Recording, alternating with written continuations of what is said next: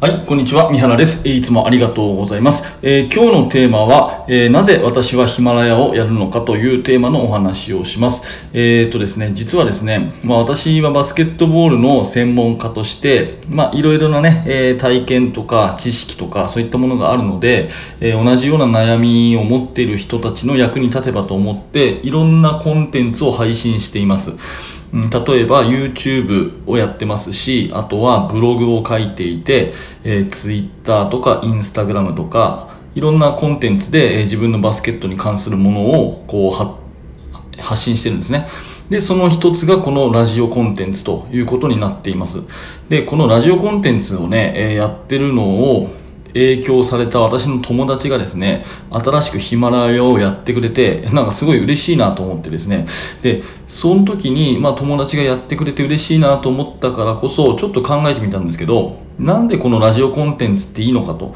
このヒマラヤのラジオっていうのは、どこに魅力があるのかっていうお話を考えてみたんですね。で、けど結論から言うと、何かをしながら聞き流せるっていうとこだと思うんですよ。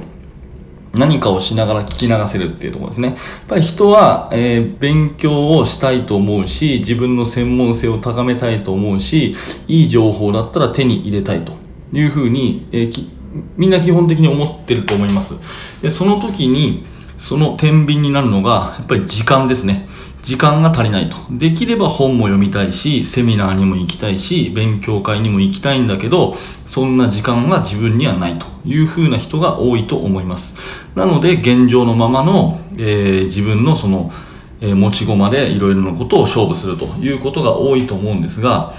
その時間を生み出せるとしたらですね、まあ一つの方法としては、何かをしながら何かをするということができたら、時間の短縮になりますよね。でそんな時に、えー、一番良くないのがやっぱり歩きスマホとかですね、まあ、人は歩きながらスマホをいじってツイッターを見たりして情報を収集しようとすると。そうすると思わぬ事故につながるので絶対良くないということになりますが、まあ、こういったことをやっぱり回避しながらある程度ちゃんとねそういった安全面だとかがしっかり確保されて生活の質が落ちずに何かしながら勉強するっていうとこれは音なんですよ。音。ラジオコンテンツなんですね、えー、まあ元はといえばラジオって多分100年以上前からあるすっごい根強いコンテンツじゃないですか。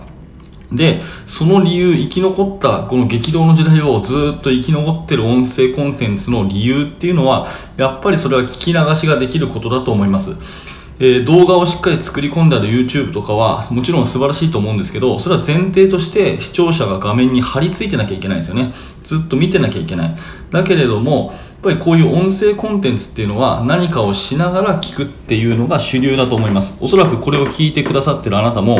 あの、スマホの画面とかをじーっと見ながら聞いてるって人絶対いないですよね。いないですよね。で、私自身も、あの、いろんな人のコンテンツを YouTube とかで見たりします。例えば最近だったら、あの、池早さんの池早大学とかね、えー、学さんのビジネスチャンネルとか、そういうのを視聴したりするんですが、まあ、画面ずっと見るってまずなくて、絶対何かしながら聞いてるんですね。えー、例えばブログをしあの書きながら聞いてるとか、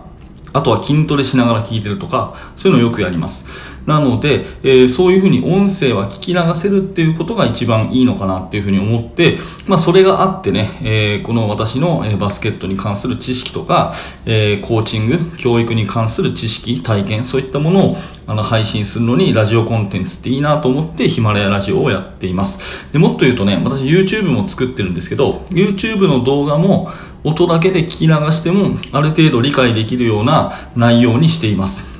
で、えー、メインコンテンツがバスケットボールなんで、スポーツだから動きがやっぱりあるわけじゃないですか。なので、やっぱり見るっていうことは大事なんですけれども、そこをなんとか工夫してね、学校の先生が生徒に話だけで、えー、黒板とそのトークだけで理解をさせていくようなそういう話術に似たようなことを、え、YouTube でもやっていて、まあ、私も学校の教員なので、まあ、そういう自分のねトレーニングっていうことも兼ねて、え、YouTube でもなるべく音だけでも理解できるっていうふうにしていますし、まあ、その喋る練習という意味でこのヒマラヤコンテンツもやっているということですね。なのでラジオコンテンツが素晴らしいのは聞き流しができるからというところで、まあ、友人がね、え、ラジオコンテンツ始めたのがすごく嬉しくてまあ、改めてなんでラジオっていいんだろうっていうふうに、えー、思って、えー、考えてみたことが私の結論としては聞き流しができる、ね、隙間時間に勉強できる。何でも何かしながら勉強できるっていうところがこのヒマラヤの素晴らしさじゃなんじゃないかなというふうに思っています。